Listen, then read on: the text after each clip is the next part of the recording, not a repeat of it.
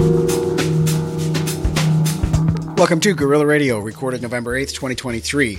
Well, a tapestry of Pablo Picasso's haunting Guernica hangs mutely in the foyer of the United Nations Security Council. The 25 by 11 foot recreation of the Spanish artist's cri de coeur, recalling the ruthless bombing of civilians in that Basque town in 1937, had served as backdrop for press conferences in that august body until February 3rd, 2003, when, fearing life imitating art in the form of George Bush's coming shock and awe destruction of Baghdad, the UN custodians of decorum covered it from the cameras, preemptively shielding Secretary of State Colin Powell from any embarrassment the image might cause America and its accomplices as he laid forth his bogus casus belli for the Second Iraq War. Well, the blitzkrieg of Guernica, inspiring Picasso so long ago, has been reenacted daily in Gaza for the last month, with many times more men, women, children, and animals killed, injured, made homeless, and traumatized. Thousands are dead, hundreds of thousands wounded,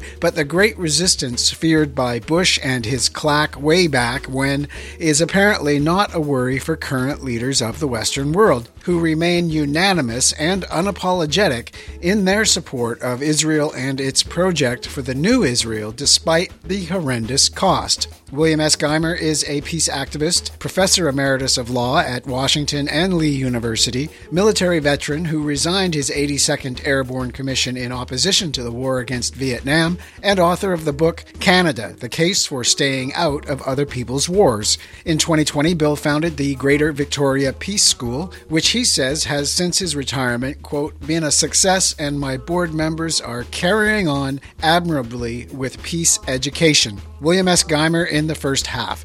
And most here have probably forgotten entirely about Guantanamo Bay Prison, set up so long ago to confine the worst of the worst in George Bush Jr.'s global war on terror. Incredibly, all these years later, prisoners still languish there without the benefit of the protection of laws that were once the pride of Western civilization. Andy Worthington remembers, though, and more, he's been working all these years to both publicize the plight of those held and get them real justice. Andy Worthington and Remembering Guantanamo in the second half. But first, Bill Geimer and the Gaza atrocity happening before our eyes. Well, welcome back to the program, Bill. Good to be here. Well, it's great to speak with you. You know, and somehow, Bill, four and a half years have gotten behind us since we last talked. And I listened yesterday to that discussion we had in 2019 following the UVIC symposium, Human Rights in Israel and Palestine, Canada's Response and Responsibility. And everything we said could stand today, as nothing we talked about then was addressed on the national political level here in Canada since that time. Bill, can we begin with the crimes being committed in Palestine right now and the complicity of this Canadian government in them? Yes, uh, we can, uh, especially the complicity part. But uh, I want to talk about uh, the complicity of my fellow Canadians. Uh, we are quite used to uh, blaming our government, and rightly so, but we still have some semblance of a uh, democracy here, I suppose. So I, I, I want to uh, talk a little bit about the uh, complicity of uh, ordinary Canadians in what what is happening. But if you'll permit me first to say that I'm honored to uh, share time with Andy and be reminded of uh, Guantanamo, lest we forget. Uh, I have friends and colleagues who have represented detained prisoners there. Uh, and in my book, uh, I wrote of Omar Khadr, the 15 year old Canadian child soldier, unjustly imprisoned at Gitmo for 12 years. Uh, and he is a soldier that I will remember on Saturday. This is a tough time for those of us who are permanently committed to nonviolence. Uh, because the times are toughest when there's a conflict between oppressors and oppressed. Uh, and Israel has been killing and displacing Palestinians for decades, uh, arrogantly, in view of the world, full view of the world uh, community. But 54 years ago, I learned from Joan Baez uh, that there is no good violence and bad violence, our violence and their violence. There's only violence, and it's all bad. And it's this truth that aggravates Canadian complicity in the crimes of Israel and tempts all of us to support our violence. Uh, but difficult as it is, that truth remains. And permit me just some examples. The brutal attack by Hamas was not only a crime, it was stupid. It was stupid because it gave Israel the excuse for continuing the ethnic cleansing that Israel has desired for years and is revealed by a recently leaked intelligence document. Uh, the plan there is for those Palestinians who are fortunate enough not to be among the thousands of civilians, women and children, who are killed, to be forcibly relocated, continuing a policy begun way back in 1948. It's stupid. It was stupid because the predictably vicious response it provoked from Israel makes it much more difficult for peacemakers who want to see Israel abandon violence, end apartheid, and cease being an outlaw state, and just become a responsible member of the world community and to move toward a just and fair one state solution. This conflict makes that much more difficult for us. And it was stupid because it does not include a realistic plan to improve the lives of Palestinians. The rage of Palestinians and the rage of Hamas is understandable. The violence is stupid and destructive, as violence always is. And, and, and by the way, the brutal response of Israel that far exceeds the violence of Hamas was also stupid. It has resulted in a massive anti Semitic violence wave almost everywhere. And there was already enough anti Semitism. And Jews around the world have Israel to thank for this latest uptick. So, uh, having said that, why do Canadians either ignore or support Israel's murder of civilians, including thousands of children? And this is just my view, but over a long period of time, I think it's because Canadians do not yet grasp the concept of accountability for crimes committed on their behalf and in their names. And I think you know, I spent a number of years as a law professor, and uh, uh, law professors are prone to use hypothetical examples to make points about the real world. So permit me, if it's okay, uh, I'd like to offer a hypothetical to explain what I mean by uh, Canadians not grasping the concept of their accountability, their complicity for crimes committed on their behalf and in their names. Suppose you have uh, come to hate a neighbor, uh, and he doesn't live next door, rather some distance away, but in the same development with you.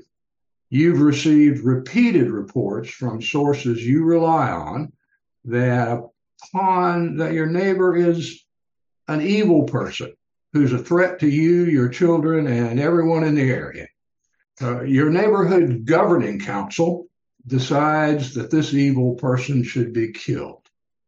And the council approves a special approves a, a special voluntary levy to purchase weapons come up with a plan and eliminate the evil neighbor and his entire family. And you willingly pay the levy and remain silent on the plan. And the question then is Are you responsible to any degree for the ensuing death of the neighbor, his wife, and his children? Does that sound bizarre? I suppose it does. It sounds quite bizarre. But my fellow Canadians, that is exactly what you are ignoring or supporting on a national scale.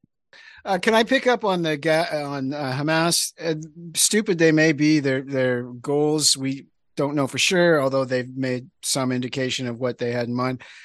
But w- was it illegal of what they did, breaking out of the prison that they're in and attacking military bases? And yeah, they there was people, uh, civilians that were uh, caught in the crossfire, that were targeted, that were kidnapped as well during the course of this by both sides. Incidentally, the IDF, uh, their um, Hannibal directive issue, uh, says that, that they should kill people rather than allow them be kill Israelis rather than allow them be taken hostage, which they did in great numbers. But we don't hear much about that. But what about the legality of what Hamas did? What Hamas did? Well, I did not. Uh, yeah, there is such a flood of comparisons between their brutality and our brutality, depending upon what side you're on that I really uh, chose not to speak about that because to me, it's self evident. Uh, there are, there is a body of international law, fortunately, that condemns killing civilians uh, in armed attacks. And uh, Hamas and Israel uh, pretty well disregard that. There's no legality to what Hamas did, in my view. Now, I have already, it's funny that you used one, one term you used, I have used. Uh, this whole business of, of labeling everybody as terrorists. And uh, in an exchange with someone recently, I said, you know, I never saw when Israeli settlers murdered innocent uh, Palestinian farmers, I never heard them referred to as terrorists. Uh, so uh, I would like uh, to see an end to this referring to a terrorist attack. It was more, I said, like a violent jailbreak uh, from the world's one of the world's largest outdoor prisons, larger even than Guantanamo. The, in my view, there is no justification for killing civilians.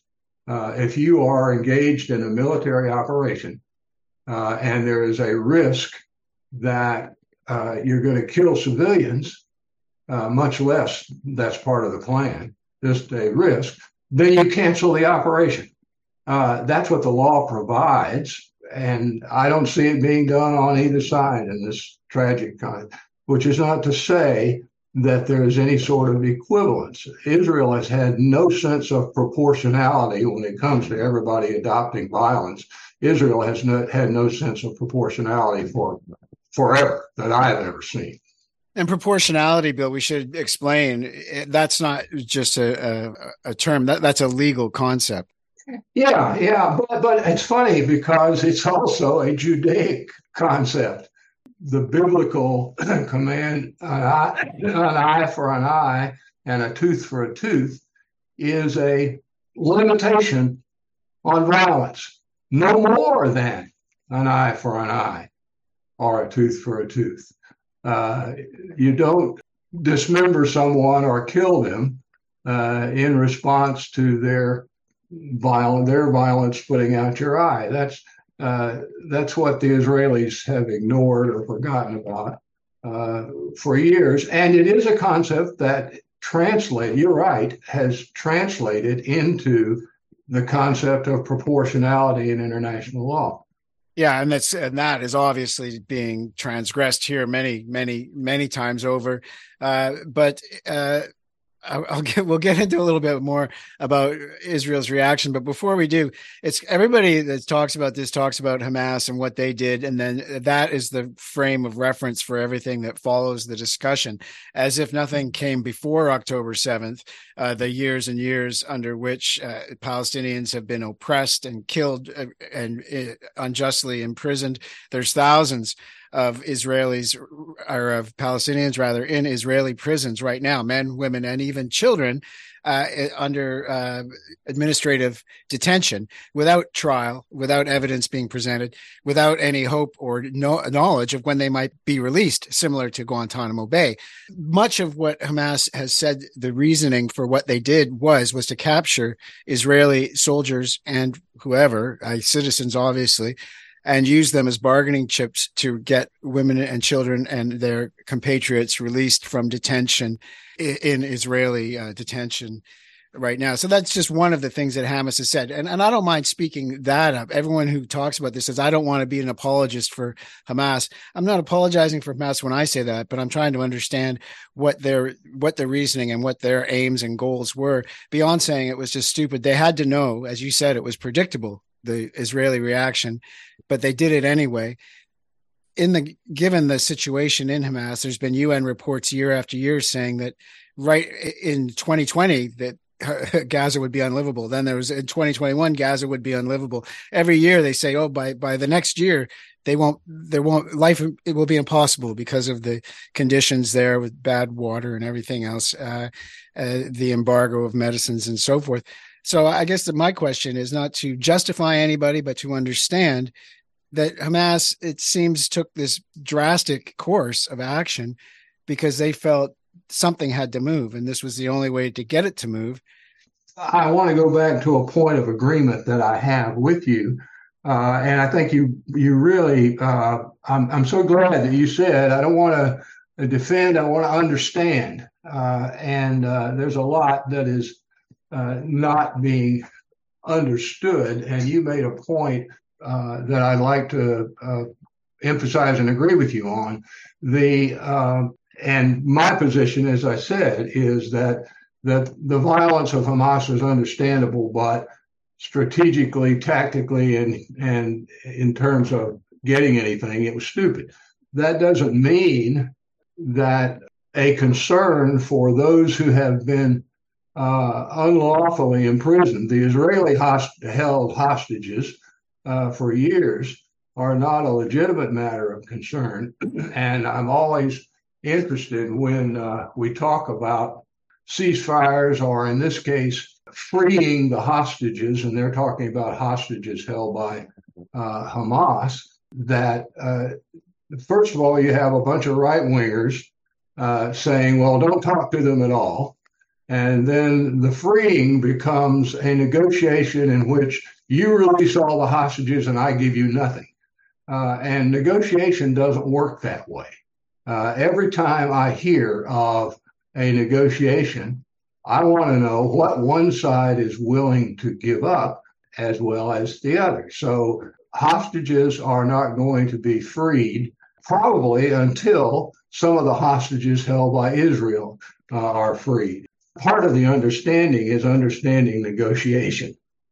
Hamas did re- uh, release a, a, few hostages and they made overtures, overtures that were ignored. But I wonder, Bill, if right now uh, Canada uh, has long made, uh, has been proud of itself for uh, bringing into the world the so called R2P, a responsibility to protect. In this sense, does Hamas not have a responsibility given Israel, the reaction of Israel? Uh, the unrestrained reaction, really, of Israel, even while hostages are held, but the realistic fear that once hostages are not there, that that onslaught by Israel will be magnified even more, rather than getting anything. All they'll get is Israeli bombs in double time. Uh, does Hamas not have a responsibility not to release those uh, those hostages to protect the people in Gaza?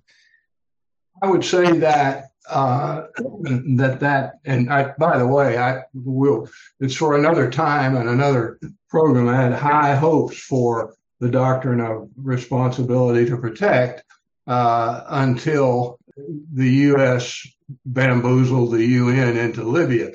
But I will, my, my thought about your comment is that uh, Hamas should not release the hostages until it gets something back what that gets, what that return return is, uh, would be you know up to the parties. But there's nothing unreasonable about what you have said. And if I were a bargaining person, I would I might begin by saying this status is not going to change until you quit bombing our you know our people. Yeah. Uh, and I think that's probably something that's on the table right now. Uh, I hope so. But watching Western media, you know, you you can't see what that uh, position would be uh, because all you see is either uh, don't talk to these evil people or just make it a one way deal. Uh, they must release. uh, and get nothing back. And I think, if I could, I'm, I'm not going to spend as much time as I had planned, but going back to why Canadians sit by and either support or just let this happen. I think you know my position is that Western propaganda plays a tremendous part. Propaganda is how we as Canadians decide not to get involved. You you will not find any Canadians in the grocery store line who are uh, you know willing to say, "Boy, I, I support uh, the Canadian U.S. Uh, Israeli killing of thousands of children." But you will find a bunch of people in the grocery line who don't want to talk about it. Uh, and that is a result of propaganda that goes back to so many uh, wars. And uh, the, the, I thought the, the last major one was selling the lie that Canadian forces went to Afghanistan to build schools for girls. Uh, that was the last flag I had that uh, that said uh, "Beware of propaganda." I, my concern is is my fellow Canadians because if their support disappears, then the country as a whole changes course, and we don't become complicit in the crimes uh, of Israel. And everybody has propaganda. Hamas certainly has propaganda, but the pro- but Hamas is not speaking on my behalf and in my name. If you've just tuned in, you're listening to Gorilla Radio. I'm speaking today with William S. Geimer. Bill is a peace activist. He's a professor emeritus of law at Washington and Lee University, military veteran, and he resigned his uh, 82nd Airborne Commission in opposition to the war against Vietnam and came to Canada to become a Canadian citizen and live here among us. And he's been here ever since. His book, Canada, The Case for Staying Out of Other People's Wars, uh, is timely even yet after how many years since you've written it, Bill? and he I'm also very sorry that it is still timely. It came out in early 2017, and uh, as I was looking back over some of the propaganda things today, and looking back over the Guantanamo section uh, of the book, I, I, I, again felt regret that so many things are are still uh, timely. If I have just a moment, I want to close or at least come to, to mention what I think where, where do ordinary Canadians go from here, uh, and and how do we speak to them? I, and one of the one of the things you can do when you're just frustrated is to donate, find a place, and give what money that you can. And my choices, as far as Israel are con- is concerned, uh, is an organization called Combatants for Peace, cfpeace.org, and American Friends of Combatants for Peace, afcp.org. Uh, these are Palestinian and Israeli veterans uh, working who oppose the occupation, uh, who are working for peace and uh, great groups. And of course, uh, World Beyond War uh, .org is a great place to put your money. Uh, I, second, I would say don't be afraid to speak respectfully but forcefully to your fellow Canadians about their complicity uh, and about the, seed, the need for a ceasefire and the need for peace.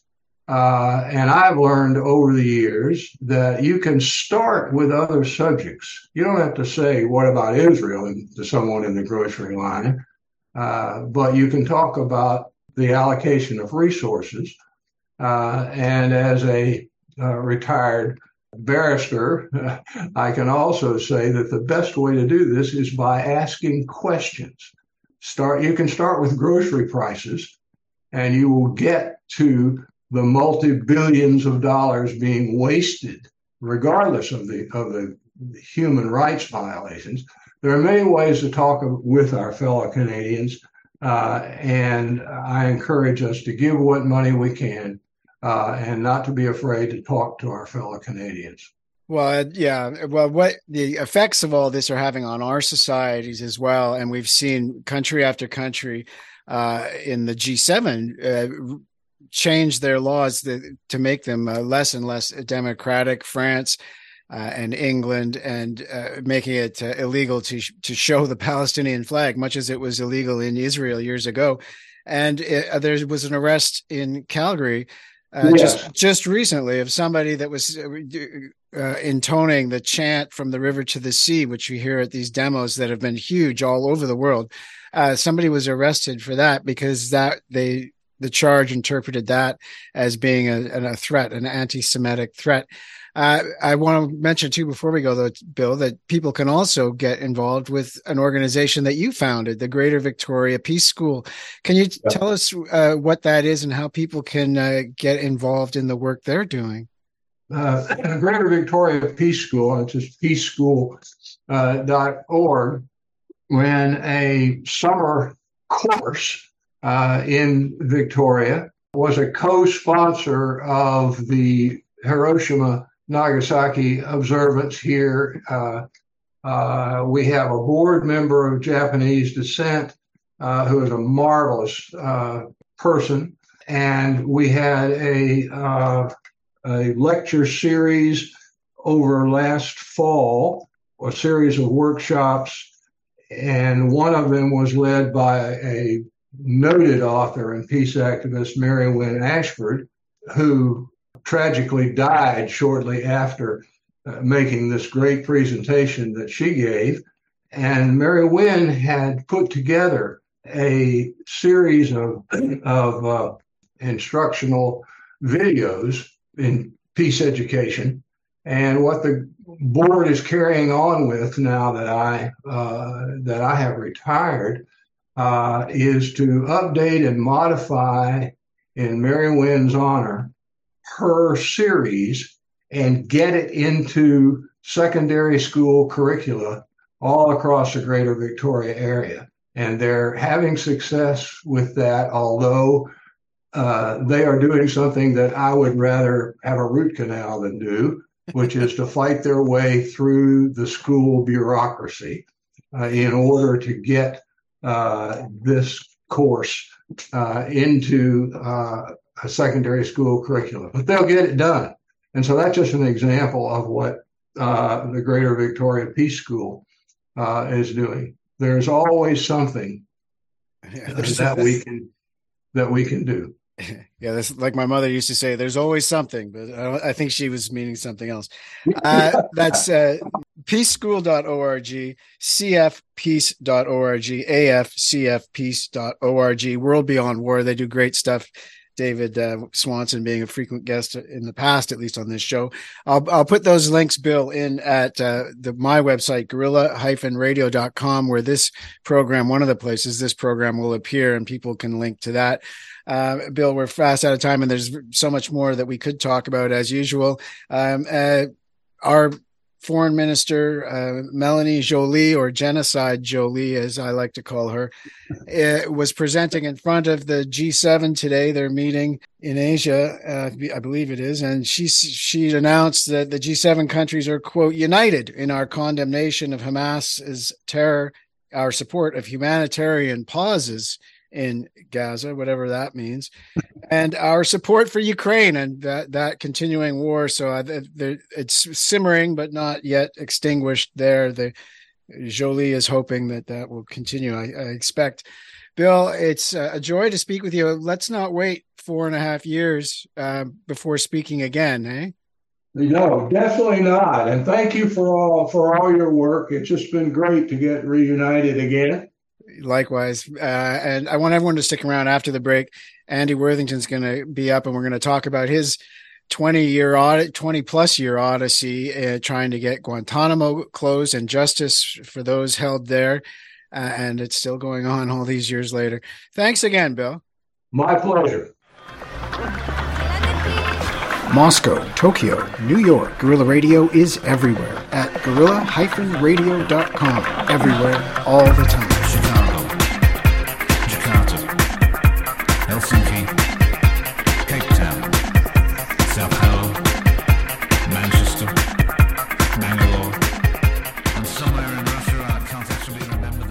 Welcome back to Gorilla Radio. Well, most of us uh, uh, have probably forgotten entirely about Guantanamo Bay Prison, set up so long ago to confine the worst of the worst in George Bush's uh, George Bush Jr.'s global war on terror.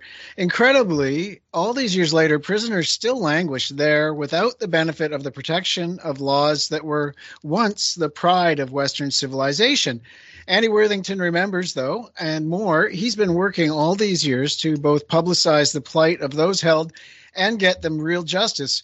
Well, last week he attended in London one of the 10 coordinated global vigils for the closure of Guantanamo. He reminds 16 of the 30 men still held after having been are still held there after having been approved for release uh, as of November 1st between 404 and 531 days more now. Andy, welcome back to the program. Thanks, Chris. It's always a pleasure to talk to you. Well, uh, yeah, you will see about that. your article, Andy, up at your website, uh, photos and report the coordinated global vigils for the call, uh, for the closure of Guantanamo on November 1st, 2023. Uh, that's up at andyworthington.co.uk. Well, firstly, then, Andy, uh, what are these vigils and, and who is the uh, coordinating hand behind them?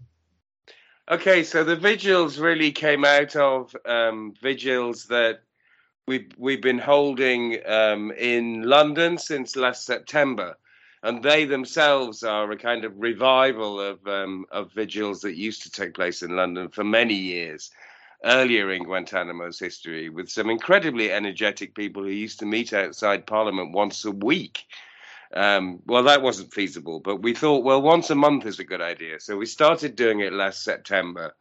Then in January this year, of course, it was the anniversary, the 21st anniversary of the opening of Guantanamo.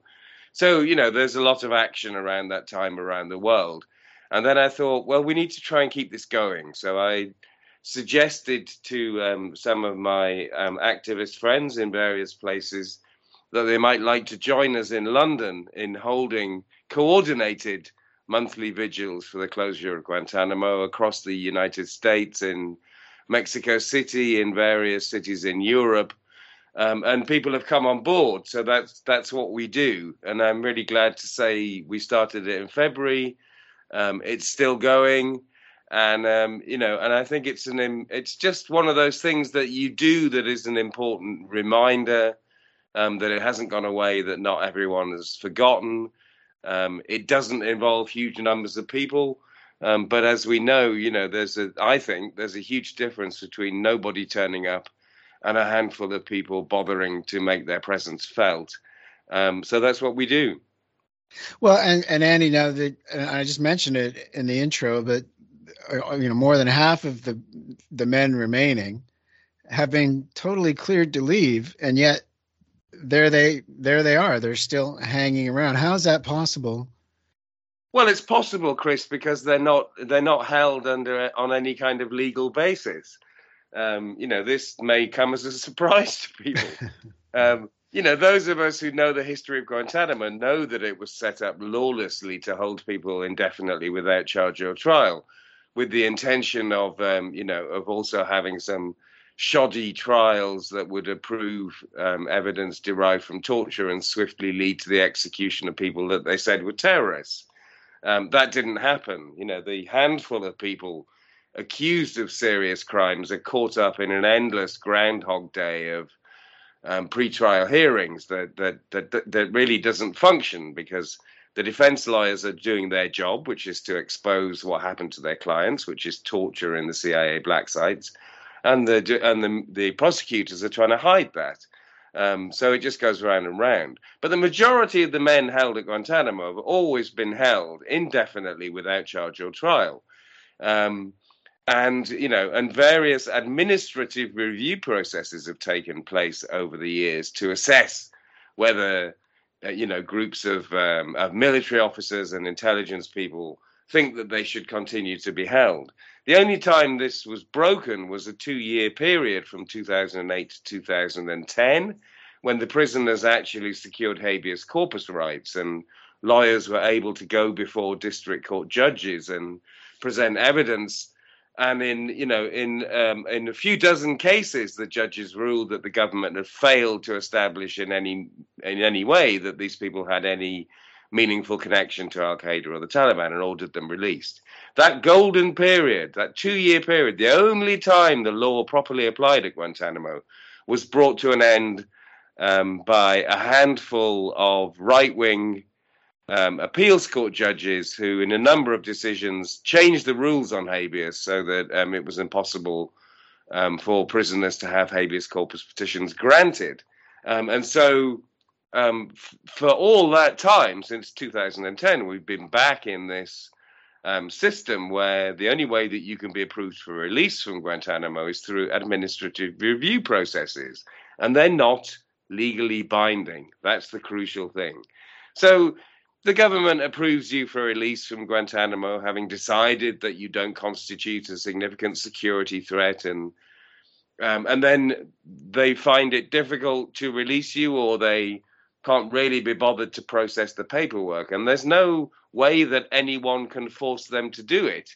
There is no judge that the prisoners can go to to say, "Excuse me, Your Honor, I've been approved for release from this hellhole, but I can't seem to get out." Can you nudge the government to do something about it? So they're entirely at the mercy of, um, how would you call it, the whim of the executive, I suppose, as it was when the prison was first set up. And that's what I've been trying to um, to to make clear recently. Really, is that um, these men, um, you know, extraordinarily the ones who've never been charged, even more than the ones who have been charged, are still as fundamentally without any basic rights as they were when the prison first opened nearly 22 years ago. Yeah, I guess I'd put it the political vagaries of the moment. Uh, I mentioned in the introduction, Andy, that that what has happened there has threatened those cherished legal uh, uh, precepts upon which Western civilization was built. You're English, and and the main one is habeas corpus in the English, uh, founded in the English common law eight and something centuries ago now. Yeah.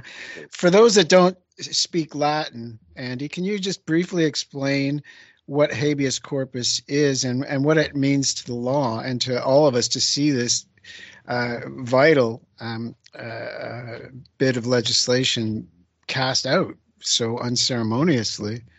Well, it means you have the body, and um, and you know what it set up. The barons under King John, um, you know, insisted that you couldn't be slung in a dungeon at the whim of the executive, which was the king at the time, without um, without a jury, a trial, and a, a, jury of your peers. So it's the fundamental guarantee that you're um, safe from executive overreach um, you know, which ironically is, you know, what the um, what the Americans who broke free from England did when they founded the United States in 1776, um, and have subsequently forgotten. I mean, it's just it's so absolutely crucial, and it's always really been the cornerstone of why um, why I was interested in Guantanamo and why I've refused to let the topic go because in a dictatorship, you can be thrown in a dungeon and no one cares about habeas corpus. In countries that claim to respect the law, you're only allowed to be deprived of your liberty through two means.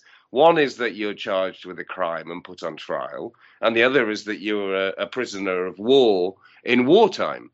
And what the Bush administration did was to um, throw all of this away and decide that what they had was a category of human beings with no rights whatsoever, who, without any um, review process whatsoever were determined to be enemy combatants um, who could be held indefinitely, as I say, without charge or trial and had no rights. Um, that that's the fundamental situation at Guantanamo, and that's the really quite shocking truth about how four presidents in um, this this situation still hasn't been dealt with um, because we're faced with this glaring problem of men approved for release, never charged, held for up to 22 years, who can't get out of that prison because they're not actually in any kind of legal process. They're just in some kind of administrative bubble. Yes, and, and while uh, the citizens of England that green and pleasant land were enjoying the protection of habeas corpus granted by King John. And he was the guy with the pointy beard that you see in the Robin Hood movies, the very same. Uh, those continentals that were not enjoying that right, like in Spain, would see under the Spanish Inquisition that nobody in England expects that people were tortured, had their bits burned and pulled apart and so on for confessions and that was the way they were doing law there at the same time yes the the early the early precursor of the cia black sites yes and this it seems now now that would be cast away so that we would be moving headlong back in time through the future towards the past this terrible past a time before King John uh, granted habeas corpus under the pressure, as you describe, of the noble uh, the noble peers of old England. Yeah, and you know, and what I mean, what's shameful about it, Chris, is that you know, throughout all of this, and um, you know, th- throughout Obama's years and Biden's years, obviously we can forget about Trump, but all through this period, the option has always been there for the um, for the administration via the Justice Department to simply address this through the law by not challenging the habeas corpus petitions of men that it wants to release from Guantanamo. Um, then they could be freed. Then they would be able to put pressure on the administration to actually go ahead and release them. Um, then the United States could say that it was recognizing um, the laws that, that had been so appallingly shunned and disposed of after 9 11 but they haven't done it. They've never done it. Um, they they um, they hate the courts wading in in any way to um, suggest that there's been any wrongdoing at Guantanamo. Hence the reason that we're stuck with these um, these administrative processes instead. You know, it was extremely significant this year that um, that a UN rapporteur got to visit Guantanamo for the first time. Um, it hadn't happened before because the US would never guarantee that they um, wouldn't be kept under scrutiny, and the special mandates are not allowed to go unless they're um, guaranteed that they can um, talk to the talk to prisoners freely. Um, and what she discovered, you know, really I think shocked the the administration. They thought they'd, um, you know, they thought they were the good guys because they'd finally come up with the circumstances to allow the UN to visit, and that they would get a you know they get they get a pretty decent report for having improved conditions and doing their best.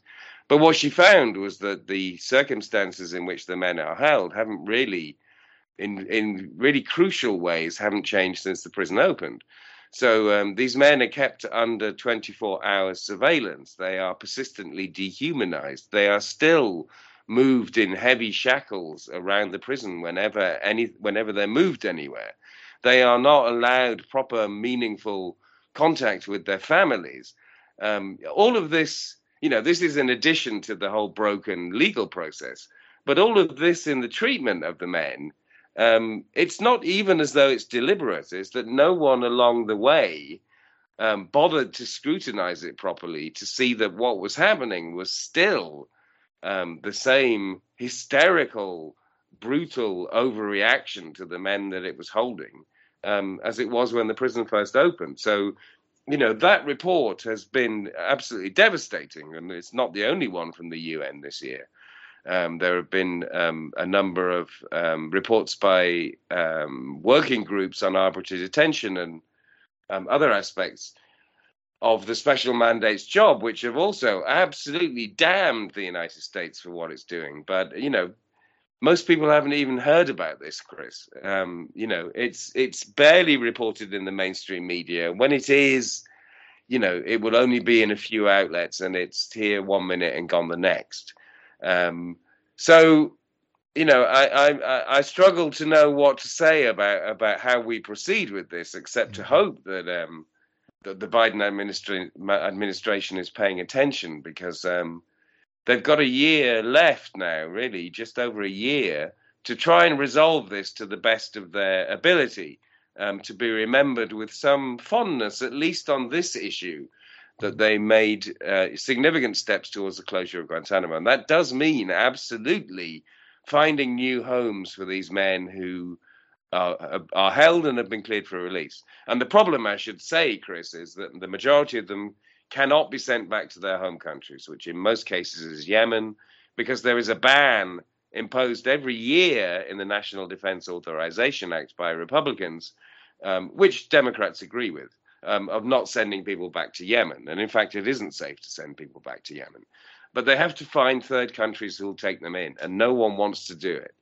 Um, and unfortunately, what we know is that um, when Majid Khan, who, um, you know, as a young man in a very confused state, had been drawn into Al Qaeda and had actually worked as a courier transferring money that was used to fund terrorist plots.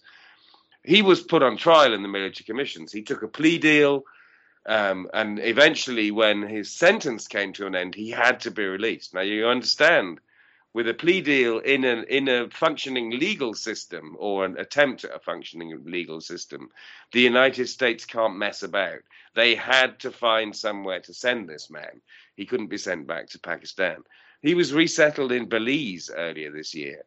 Um, and he has been resettled there comfortably, as is as is appropriate. But you know, the United States spent money and exerted considerable diplomatic and political effort to resettle this man and yet the men they're holding who are approved for release but who are nobodies, um, they can't really be bothered to um, go out their way to do anything to help them. It's just another example of the of the hideous moral mess that Guantanamo is. Well, if you've just tuned in, you're listening to Gorilla Radio. I'm speaking today with Andy Worthington. Andy's a freelance investigative journalist, activist, author, photographer. Uh, he's his photojournalism project is the State of London. He's a filmmaker and songwriter, the lead singer and the main songwriter for the London-based band The Four Fathers, whose music you can get at Bandcamp.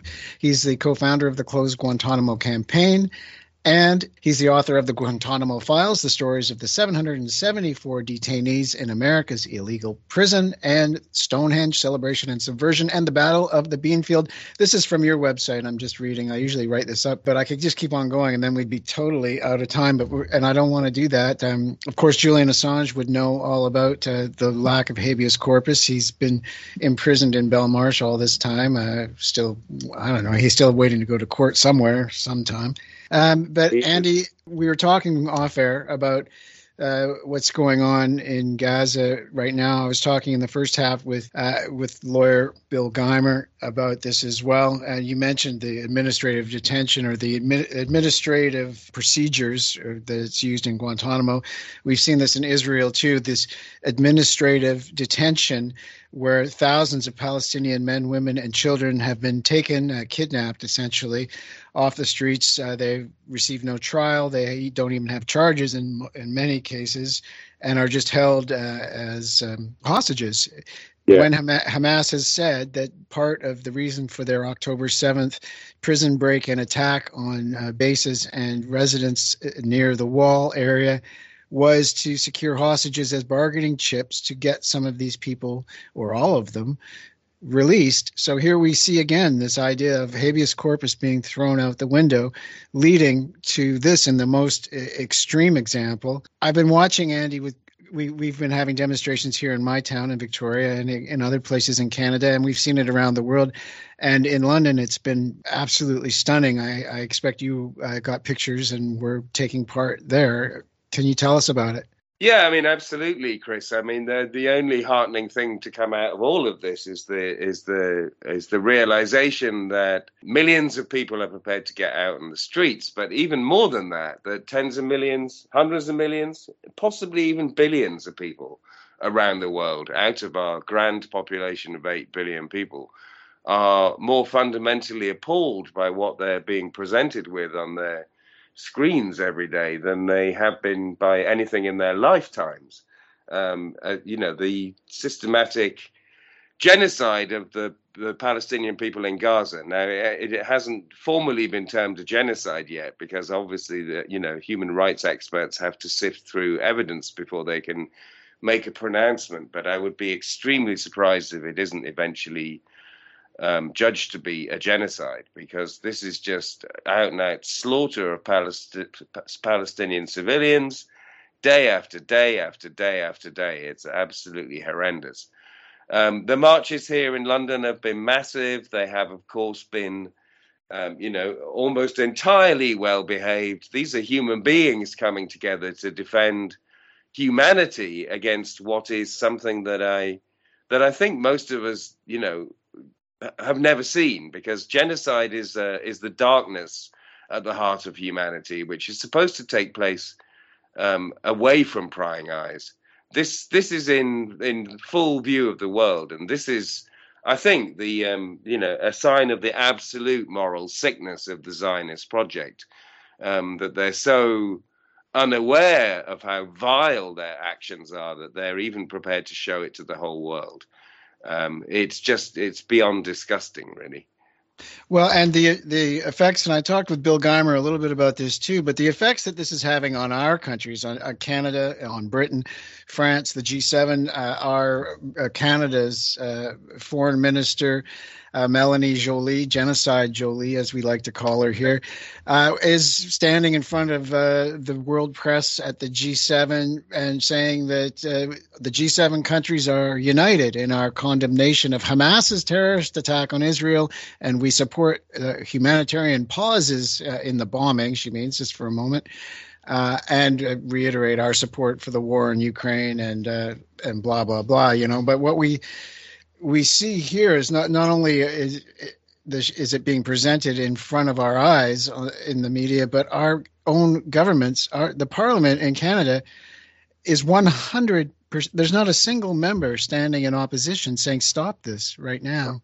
Uh, what's it like in Britain? Well, not one at all, Chris. That's extraordinary. No, here we've got nearly 100 MPs that are, or maybe even over 100 MPs. So about one sixth of the parliament is calling for a ceasefire, um, you know, which isn't enough. But um, the problem that we're that we're facing here, of course, is that um, is that both of our major parties support it, and you know, and the problem in the United States, uh, of course, is that both major parties support it. So we're obviously we're in an interesting time politically because um, because um, both the Labour Party here, which hopes to win the next election, and Joe Biden in the in the US, who hopes to win the next election, could lose um, because of Muslim voters and because of um, uh, other people who remember their humanity, um, who simply won't vote for them. I don't know what's going to happen. I think here in the UK, there's an opportunity um, from the um, from the exiled um, members of the Labour Party, people like Jeremy Corbyn who've been kicked out, um, and also I would suggest in in constituencies with a high Muslim population that independents should stand, and that you know that they they may very well be able to um, defeat. Um, either Labour or Tory challengers, which would, you know, that would be interesting. What what about if we had dozens and dozens of independent decent left wing MPs, um, not aligned to a party, but possibly then, after the next election, holding a significant you know sway of of uh, maybe holding power actually between two parties neither of which have a majority. I don't know. I mean i've been thinking about all of these things but i think what's absolutely clear and i don't know how much this is going to go away is that there are so many of us um, who cannot embrace any of these people who have crossed the red line. Any of these people who are endorsing what is happening in Gaza right now have lost their humanity. They've lost their right to um, to represent us in any kind of way. I mean, this isn't this is not just in the political sphere. This is in you know the entertainment sphere. This is um, this is all kinds of people who seem oblivious to the fact or don't care that they've crossed a line that involves our, our essential humanity. I think it's as, really as profound and as clear as that. But then, you know, but then we don't know what the future holds, do we? I mean, you know, we we are apparently, you know, persistently going to be failed by our leaders who, you know, who are, who, you know, are basically saying, well, ten thousand isn't enough. It's like, well, what is then? Twenty thousand? I mean, nothing on this scale has um, has happened. Certainly not ever in public like this before. What does Israel? Israel hasn't got a plan. Israel's plan is a is a mixture of genocide and forced displacement. But its forced displacement plan has a problem, which is that Egypt controls the door and mm-hmm. doesn't want, you know, the unthinkable to happen, which is that Israel gets to expel 2.3 million people somewhere else because um, because it wants to win its outrageous 75 year old battle to steal the whole of the country from the Palestinians who were there before.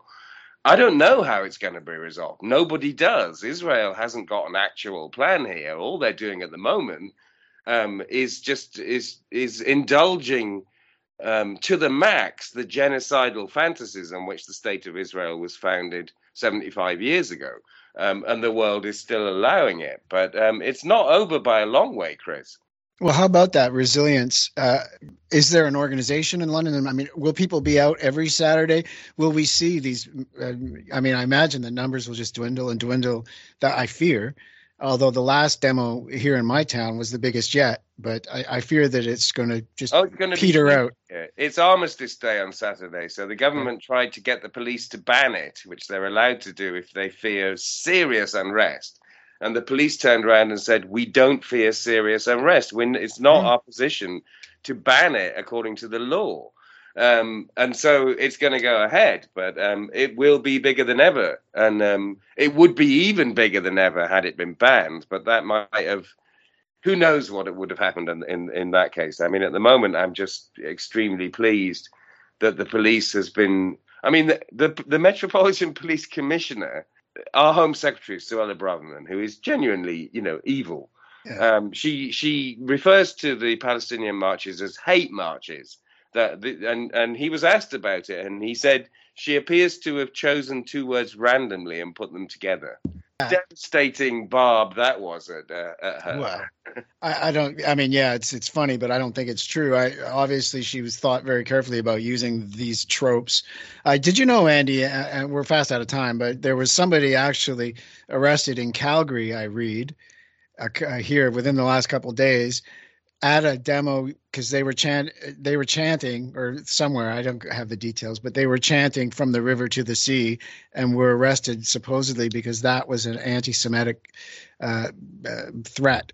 And so they were. This is in Canada, in Calgary. Yeah, yeah. Well, I mean, this stuff has to be resisted so massively, Chris, because otherwise, this these are, this is the opening for um, for uh, for types of fascism in our countries coming from people who don't believe that they're fascists. I mean, you know, mm. how appropriate uh, when what they're doing is the bidding of the Israeli government, who are fascists but don't see that they're fascists. I mean, it's you know these are these are difficult and dangerous times, but we. You know, we have to stand up for our, our rights for freedom of speech, and we have to stand up for people who are getting sacked for sending out a tweet saying yeah. that they're opposed to genocide, for example, which is happening all over the place. I mean, in Canada, yeah, that's happening here too. Well, it's just the the greasy skid to a, the democracy's oblivion, uh, and uh, okay, well, Andy, we're, we're fast out of time. Um, AndyWorthington.co.uk. You can go to his site to read his articles, see his pictures get uh, connections to his music and his band, the, the Four Fathers, and support his work. Uh, it's been ongoing for many, many years. Uh, thanks a lot uh, for coming on, Andy, and thanks to William S. Geimer as well. I look forward to our next uh, discussion, though I fear the topic as ever. yeah, well, you're not running a good news show generally, though, are you, Chris? But you know, not it yet. would be it would be nice for the world to slightly come back from the brink of where it is at the moment, because this is really kind of worse than anything I've seen. Agreed. Yeah, me too. And I've been at this for quite a while as well. Yeah, exactly. Thank you so much. I enjoyed I enjoyed being with you. Until the next time, then, Andy. Cheers, Chris. Bye bye. That's all I got for this week their message always to everybody through all their advertising, all their PR, everything is, we are your friends. And it's like, no, you are not our friends. Friends are not people whose bottom line is how much profit they can make out of you. It is completely different. Gorilla Radio, knowing who our real friends are since 1999. We're running out of time to put out a fire.